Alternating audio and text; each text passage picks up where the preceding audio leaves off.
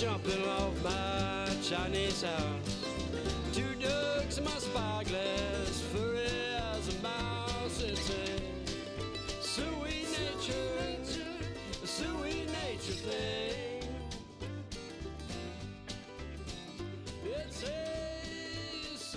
Welcome to Yarns at Yinhu, a podcast about the fiber arts and other post apocalyptic skills.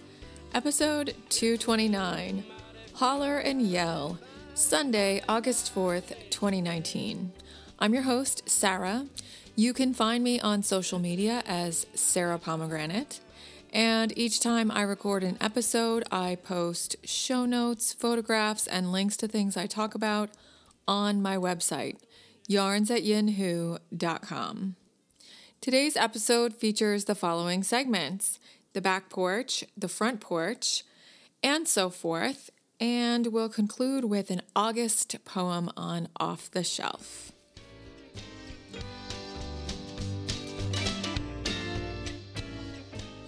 Hello, everyone, and welcome. It's been a lovely, summery several weeks since I last recorded an episode. My summer has kept me very close to home with a Yinhu bathroom renovation project.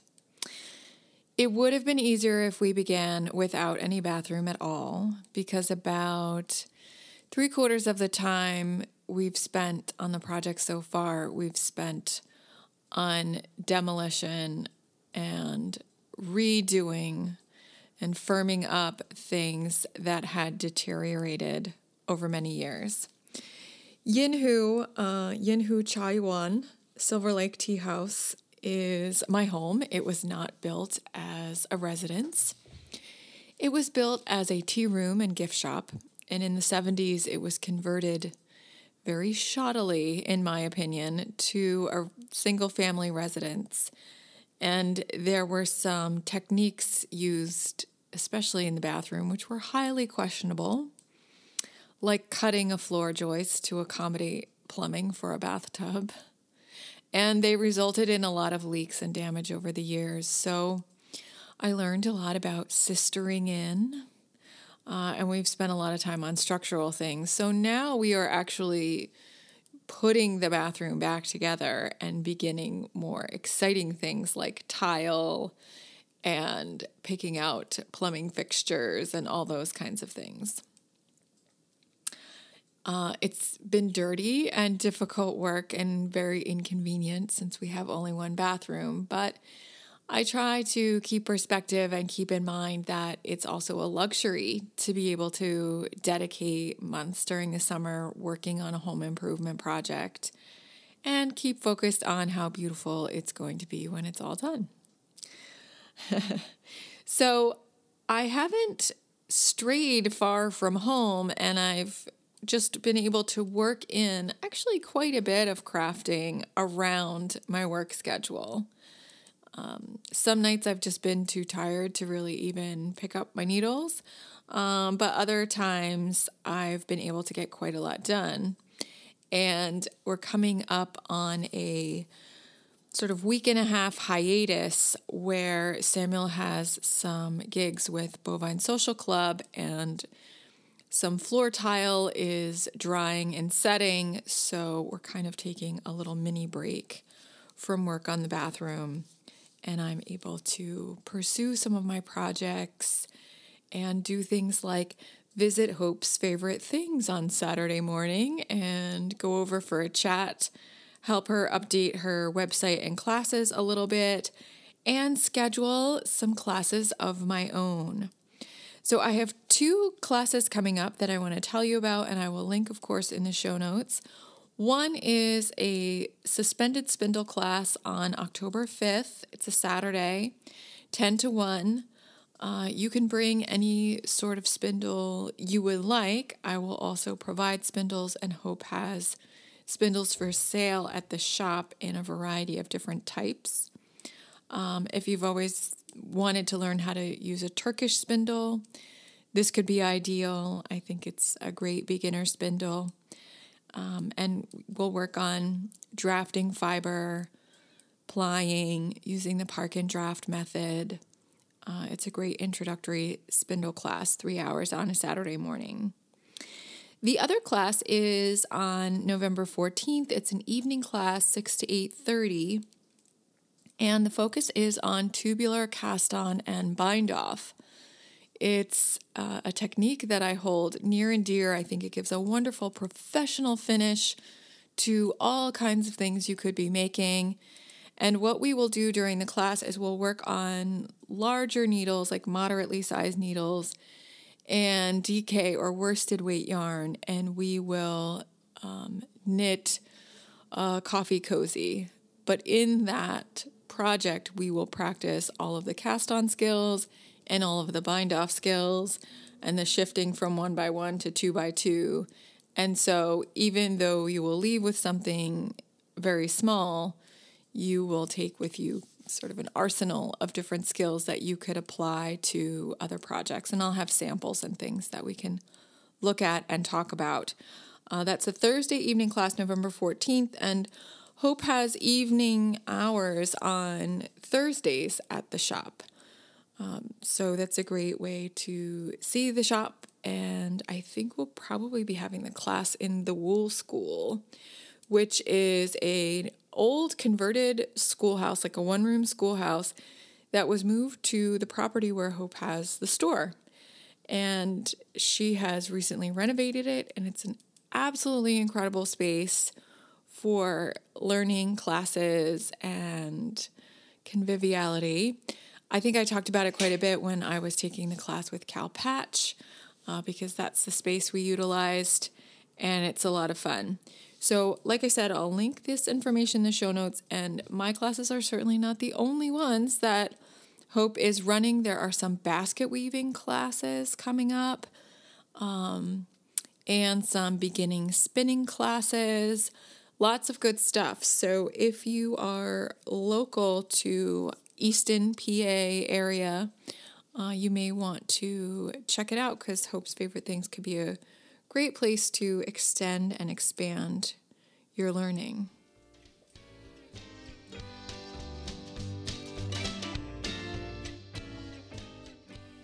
The back porch. I'm so pleased that I was able to complete the spinning project I had set up for myself for Tour de Fleece. The tour ended on July 28th, and I completed soaking and um, drying my spinning on the 27th, I believe. My goal was to spin three ply two ways and come out with a fingering weight yarn that I could use to knit beautifully striped socks a la Joanna Spring of Knit Spin Farm.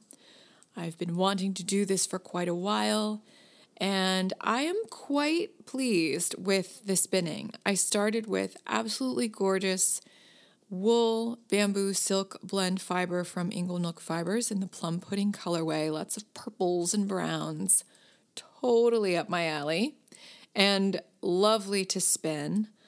Um, the challenge was spinning very thin and very consistent so that in particular that chain ply would be consistent. I ended up with 170 yards of chain ply, and that's in a long, um, long bands of color. And then 180 yards of a traditional three ply that's a lot of barber pulling, constant color changing going on. So I was pleased with that because um, 170 yards, 180 yards pretty consistent between the two types of spinning.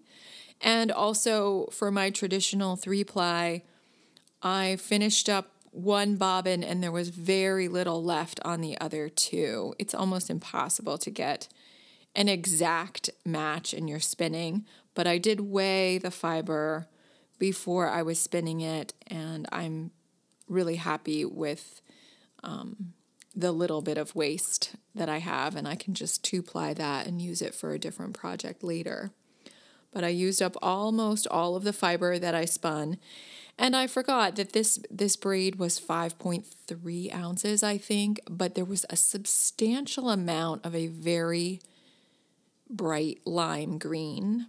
And I used that green sparingly. I would say I have maybe a quarter of an ounce, maybe even more, um, left of that lime green. And I'll just spin that on my spindle spinning and incorporate it in another project that I have in mind.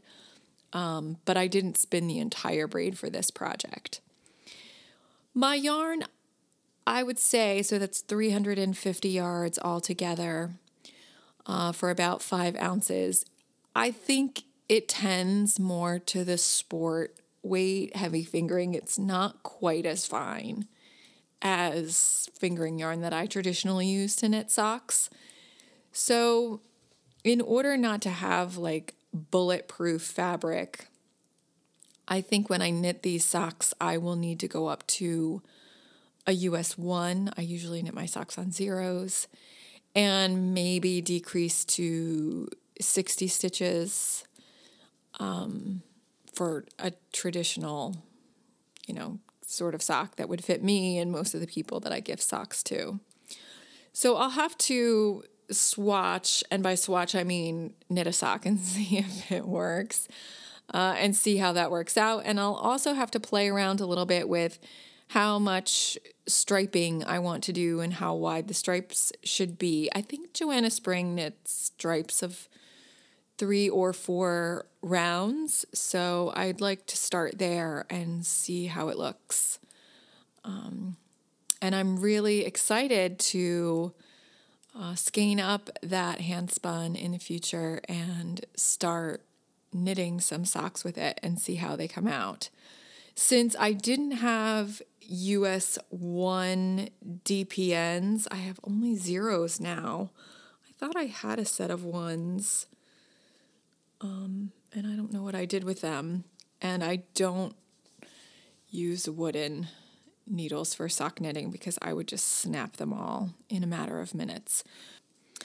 While I wait to acquire some US 1 DPNs or maybe Flexi Flips, I've just been dreaming about more spinning projects and thinking about knitting more with handspun that I've already produced. So I'm already in the throes of planning for a next spinning project. I mentioned in a previous episode that I have a number, I would say 30 to 40 right now, little turtles that I've pulled off Turkish spindles. I spin nearly every day a little bit on a Turkish spindle as sort of a meditative spinning process. And over time, I've accumulated quite a few in all different colors. A lot of the fiber that I spin is from hobbledehoy batlings, but I spin sample fibers, I spin leftover bits from projects, and it's just been accumulating, and I've been turning over in my mind what I could do with it. And then I received a wonderful package in the mail from Sarah, PA Knitwit she sent me uh, a beautiful uh, braid of Southern Cross fiber. I must have mentioned somewhere along the line that it's something that I've always wanted to spin, and I've never been able to get my hands on any Southern Cross fiber. And she picked some from her stash. She was kind of paring down and sent it along. It's in wonderful, dark, moody colors. And I think my next big spinning project will involve spinning that quite fine on my wheel and then plying all manner of little turtles from my Turkish spindles to get a wonderful barber pole and, you know, sort of color changing mania throughout. And then using that yarn to knit some interesting accessory project. Uh, will probably be enough for, I don't know, uh, a big shawl, a nice cowl, something like that. Um, and it will be quite a fine yarn because my spinning on the Turkish spindles is quite fine. I was sharing with some friends that I have this spinning sitting around, these singles, and Emily of Fibertown mentioned that maybe I would need to think about renewing the twist on them after they sat around for so long. At which thought I, I kind of panicked. Um, and I'm wondering if any of you have experience with going to ply singles from a Turkish spindle that have been sitting around for more than a year because I'm anticipating this will be a Tour de Fleece project next July. And at that point, some of these Turkish spindle cops will be two years old. And I'm wondering if I should worry um, if there's anything that I will need to do to work with the twist before I start plying. Now, one of the plies of the yarn will be really fresh because I'll be spinning that Southern Cross fiber on my wheel, and that will be, you know, newly minted singles. So I'm wondering if the that could be sort of like the backbone, the strength, and then these other singles from the Turkish spindles, you know, could just sort of follow along and not necessarily do a lot of work. I don't know. I'm wondering. Um, they definitely don't have a lot of strength, and that's part of their beauty. Singles that I hand spin on my Turkish single on my Turkish spindles are they're sort of soft and delicate. They don't have a ton of twist. And that's what makes them so lovely to knit with. Um, but if it's going to drift apart a lot, maybe I'll have to do something proactive.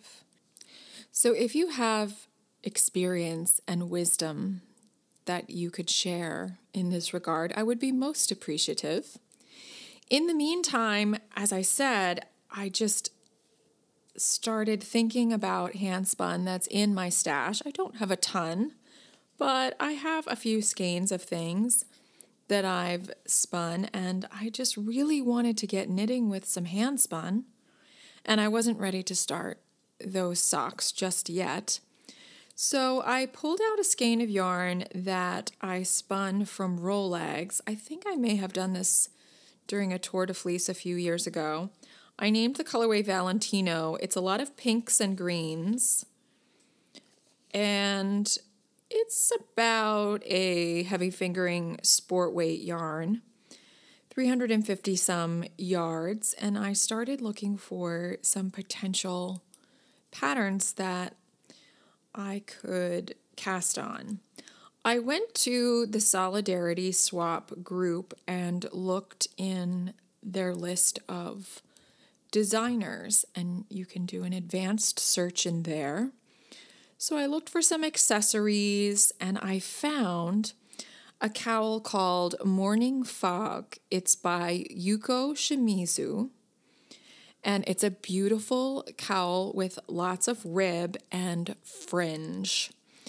And I just thought it would be perfect. It would be a really easy project not too much thinking, and it could be easily adjustable if I ran out of yarn or found out I had more than enough yarn.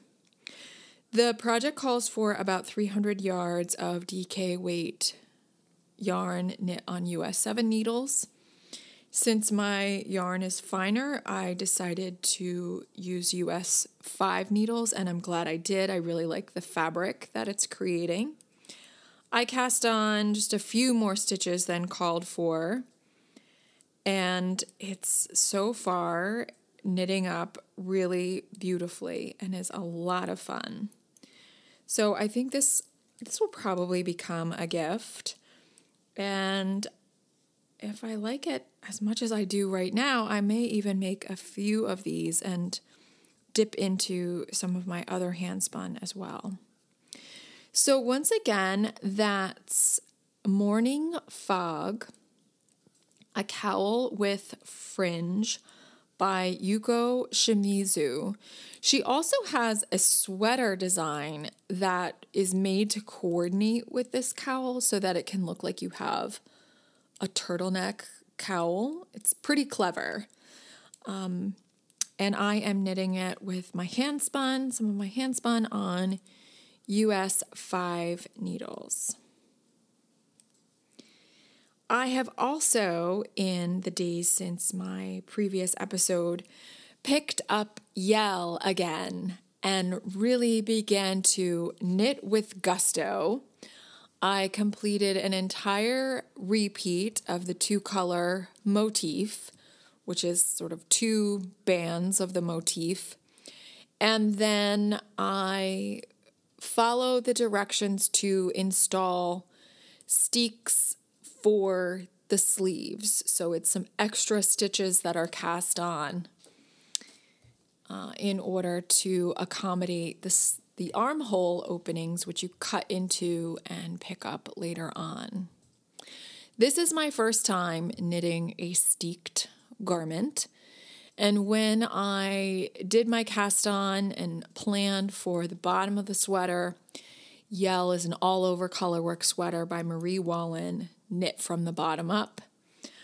I added additional stitches for the front steek because I had read some project notes that said, you know, the five that she allowed is a little bit skimpy.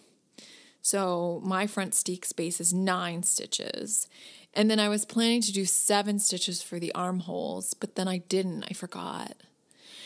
And then my stitch counts didn't exactly work out, which I don't understand at all because I have stitch markers for every repeat and I understood how they should be placed. I wasn't just blindly following the directions, I actually got the concept that I was supposed to be following. But when I counted my stitches, I was a few stitches off. I don't know. I just went with it. I continued knitting. And about two rounds later, I decided to add a few stitches to my steek. So even though I didn't initially make it five stitches, make it seven stitches rather, I added stitches so that I now have a seven stitch space. I don't know if the crucial part is the beginning. And in that case, maybe I didn't do anything to improve the width of the steek. But anyway, it sort of soothed my mind at the moment and helped me get through my mid project anxiety. I was having crazy mid project anxiety. All of a sudden, it seemed like the sweater is going to be too big. Um, I'm not sure about these steek placements. My stitch count is off. I didn't make the steek spaces big enough. Everything, I just started to have uh, general malaise about the knit and feel like, I don't know, I maybe I should be backing out of the project or maybe I should be, I, I just didn't know. I had all kinds of questions and everything seemed unresolved. So I just put it down, went to bed, and the next day it didn't seem quite so ominous. So I just kept knitting. And I would really like now to, um, you know, keep going on the knitting. I'm not starting any other large project so that when I sit down to knit, I'm very likely to knit on Yell and keep making progress with these large motifs. They're not as exciting as all the color work and it can be kind of a slog. The other thing is there are several rows for each motif where I need to carry the floats. And it, I don't know, it's just not as much fun as when you're switching off colors every three to five stitches and kind of keeps you going throughout. So I think I need to knit three more pattern repeats of chart C before I start binding off or doing. I think there's like a little bit of shaping that happens before the closure for the shoulders. And I think that's three more motifs. And then the sleeves, I think, will go quite quickly. And I'm really excited to get back to using all those colors in the color work on the sleeves. So it's going. It's going. I'm making progress and I'm really glad I'm picking that up again because I kept looking at it in my basket and it wasn't getting anywhere, it wasn't going any further. But now I'm making progress almost every day.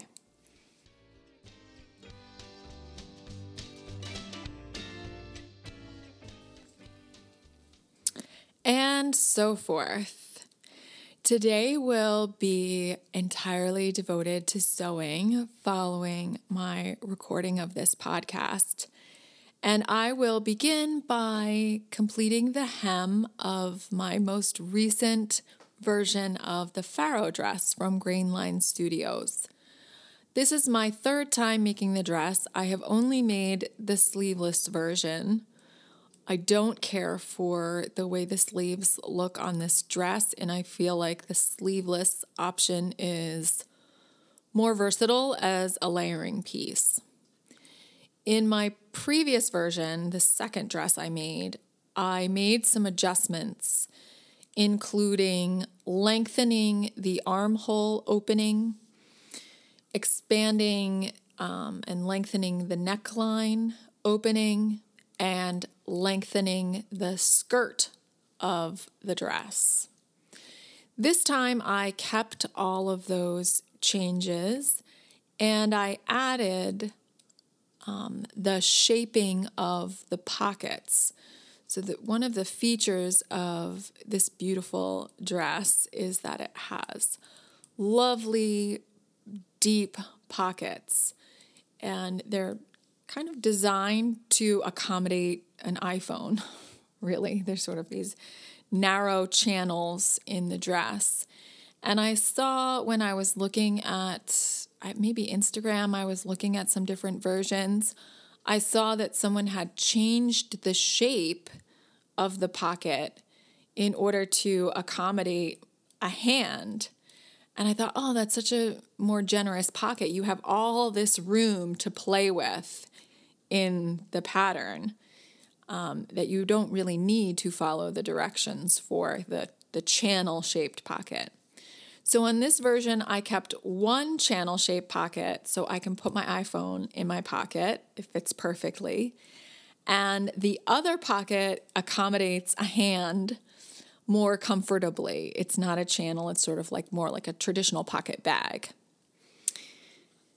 After I cut the dress, I was looking again at all the Farrow dresses on Instagram and I saw that some sewists had converted the dress to a maxi length. And I thought, oh, because I had additional fabric.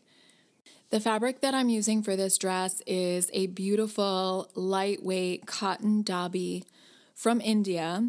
I purchased it at Delectable Mountain Cloth in Brattleboro, Vermont, when I traveled there with Samuel for a show that he did. And I looked up to see if there were any fabric or yarn shops in Brattleboro. And this place is just a gold mine of very interesting fabrics. There's a lot of upholstery, there's a lot for, I would say, wedding, um, beautiful laces and silks and things like that.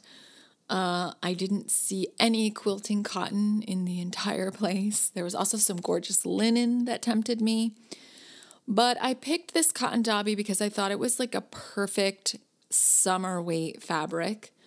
It's in a quite subdued brown color, but I believe the cloth is yarn dyed, so the warp is a steel blue color and the weft is brown, I believe. And then there are some in a very regular pattern there are these little bumps on the surface of the fabric. So it has a bit of texture to it, but extremely lightweight. It's also not very wide. I think it's only, after laundering, I think it was only 41 inches wide. So it can be a challenge to accommodate a garment sometimes on a fabric like that. You end up having a lot of waste.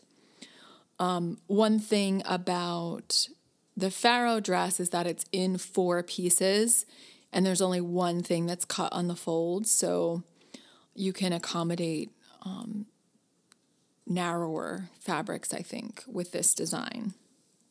And it was also not directional. So I had enough for cutting the dress, and then I also have enough for like a real, I think it would make a beautiful Ogden cami or some sort of summer weight top. But I could have gone maxi with it. Anyway, it started making me think about a fourth version of this dress. Recently, when I was at a local, I'm really blessed that in my town there are two fabric stores. Neither one really caters to garment fabrics, but there can be some interesting finds at the Ribbon Factory. And sometimes they'll get a bolt of something. It will often maybe be damaged or irregular in one place, but have an amazing price. So I found um, some beautiful wool blend in there in a black. Um, I found some really interesting knits. And this past week, I found some gorgeous cotton flannel in black and red. And I bought, I think, almost all of it. And I was thinking about a version of the Farrow dress that maybe I could wear with Yell in Marie Wallin's beautiful books. Her model wears lovely plaid garments with the knitwear. And I was thinking about a plaid skirt or a plaid sleeveless dress to pair with Yell. I'm not sure if the red and black is a little too bold for the colors in the sweater I'm knitting. Um, and I'm not sure if I want to really do all that pattern matching, but maybe with black flannel for the top and then the red and black for the bottom. That could be beautiful or maybe the reverse. Maybe I could put the the um, plaid at the top, and then the skirt is just the plain. Something to think about. Turning that over and over in my mind. And one of the reasons I would even consider so many versions of this dress is that it's so beautiful. The lines of it are wonderful. The pattern directions are very clear. And the way the pattern is designed, you get these four beautiful kind of mitered corners, deep, wonderful pockets, um, and a really nice shape to the dress. And now with my adjustments, lengthening the neckline and especially the underarms, which I think are, I think the armholes for this um, design are very, very tight. Um, and so I can't abide anything pinching under my arm. So I really needed to do the work to lengthen those. And then also, very important, corresponding lengthening the facing pieces so that you have enough fabric to put your facings in. So that's great. And uh, by the end of the day, I'll have a finished dress. And I will also be working today on drafting a pair of wide leg pants. Cal Patch has a new class on the Creativebug platform. Draft and sew wide leg pants, and you use your own measurements as well as some measurements you can take from a favorite pair of pants from your closet to um, create your own design. It includes pockets and an elastic waistband. I have fabric that I think will work beautifully for pants. I'm just not sure of the yardage. One thing that the video does not review is figuring out how much fabric you need and also how to cut the pattern from your fabric once you draft everything. So I'm sort of going to have to muddle along through that part and see if once I complete the draft on paper um, and lay it out on my fabric, if I have enough. If not, I'll look in my stash for something else or perhaps place an order. But I think this will be a really nice addition to my wardrobe. I have not made pants to my knowledge. I still have uh, that beautiful pair of Merchant and Mills pants that I would like to make, but they're more trousers with a lot of finishing detail. So this could be a good warm up act for pants. Um, eventually, I would love to make jeans, but I think getting a few less sophisticated versions of pants um, completed would be an important first step. So, once again, the items that I mentioned in this episode are Morning Fog, a fringed cowl by Yuko Shimizu, Yell by Marie Wallin. It's a um, all over colorwork sweater design that is steeked up the front and for the armholes. And I mentioned the Farrow dress by Grainline Studios and Draft and Sew Your Own Wide Leg Pants by Cal Patch on the Creativebug platform.